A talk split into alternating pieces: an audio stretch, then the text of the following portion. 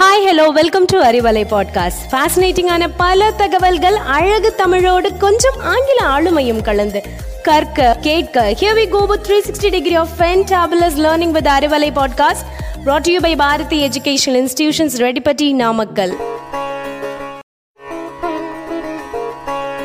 hi hello welcome to Arivalai podcast ஃபேசினேட்டிங்கான பல தகவல்கள் அழகு தமிழோடு கொஞ்சம் ஆங்கில ஆளுமையும் கலந்து கற்க கேட்க. Here we go with 360 degree of fantabulous learning with Arivalai podcast brought to you by Bharathi educational institutions Reddipatti Namakkal இவனது சக்தி தூள் பறக்கும் அவனது சக்தி அனல் பறக்கும். நாட்டினை விரும்பிடுவானே நன்மைகள் செய்திடுவானே லட்டு பிரியனிவன். என்ன நேர்களே நான் யாரை பத்தி பேச போறேன்னு உங்களுக்கு தெரிஞ்சிடுச்சா? ஆமாங்க நான் சோட்டாவின் பத்தி தான் பேச போறேன். நான் உங்கள் தோழி Sanghamitra from Bharathi Vidyalaya matric higher secondary school Reddipatti Namakkal. கார்ட்டூன்னு சொன்னாலே நம்ம எல்லாருக்குமே டாமஞ்சேரி தாங்க ஞாபகத்துக்கு வரும். டாமஞ்சரிக்கு அடுத்து யாருன்னு கேட்டா அது நம்ம சோட்டா பீம் தாங்க. சோட்டானா சிறிய பீம்னா சக்தி வாய்ந்த. சக்தி வாய்ந்த குட்டி பயனை பற்றி கதை தான் இது. அப்படிப்பட்ட சோட்டா பீம் ஸ்டோரி எப்படி உருவானதுன்னு கேட்டா பல பேர் தெரியாதுன்னு தாங்க சொல்லுவாங்க.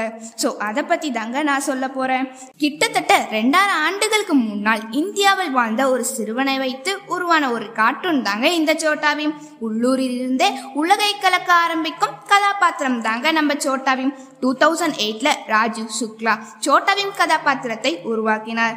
சோட்டாவின் லட்டுகளை சாப்பிட்டு பலசாலியாக மாறிவிடுவான்.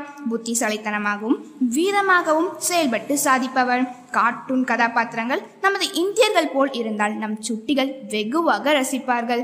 இந்திய சுட்டிகள் அதற்கு ஏற்றது போல சோட்டாபீமை கொண்டாடி தீர்க்கின்றார்கள். சோட்டாவின் கதையிலிருந்து சுட்டிகள் கற்றுக்கொள்ள வேண்டிய நல்ல பழக்கங்கள் பல இருக்கின்றன. உதாரணமாக எப்போதும் தைரியமாகவும் புத்திசாலித்தனமாகவும் அடுத்தவர்களை பார்த்து பொறாமைப்படாமலும் எப்போதும் நண்பர்களுக்கு உதவி செய்பவர்களாகவும் இருக்க வேண்டும் என்பதை சோட்டாபீம் ஒவ்வொரு கதையிலும் சொல்கிறது. டோலப்பூர் என்னும் ஊர்ல வசித்து வந்த ஒரு நாயகன் பேர் தாங்க பீம். சுக்கி ராஜு ஜக்கு என்னும் குரங்கு ஆகியோர் பீமின் நண்பர்களாவர். இன்னும் ஒரு சில எதிரிகளோடு டோலப்பூரின் அரசன் இந்திரவர்மனும் அவரது மகள் இந்துமதியின் பீமின் மீது முழு நம்பிக்கை வச்சிருப்பாங்க. காளியான ஒரு குண்டு பையன் டோலக்பூர்ல இருப்பான். காளியாவுக்கு பீமை பார்த்தாலே பிடிக்காது.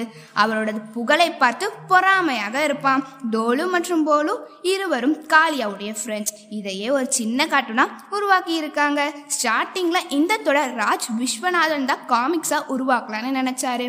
ஆனால் அந்த டைமில் காமிக்ஸ் உருவாக்க அவர்கிட்ட போதுமான பண வசதி இல்லை.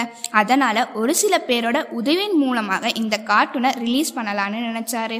கார்ட்டூன்னு சொல்லும்போதே அனிமேட்டட் கார்ட்டூன் அந்த அனிமேட்டட் கார்ட்டூன் ரிலீஸ் பண்ணும்போது பல பேர் மறுத்துட்டாங்க. ஏன்னு கேட்டால் அப்போ உள்ள ஜெனரேஷனில் நிறைய பேர் வீட்டில் டிவியே கிடையாதுங்க. அப்படி டிவி இருந்தாலும் அது பிளாக் அண்ட் ஒயிட் டிவியாக தான் இருந்தது. கடைசியாக இ ராசையா என்பவர் சோட்டாவின் கதாபாத்திரத்தை தயாரிச்சாரு.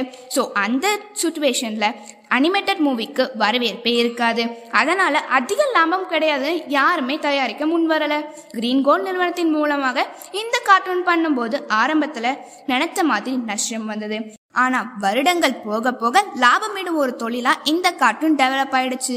அந்த டைம்ல சோட்டாபீம் கதாபாத்திரம் ஓகோ என்கின்ற சேனலில் ஒளிபரப்பானது.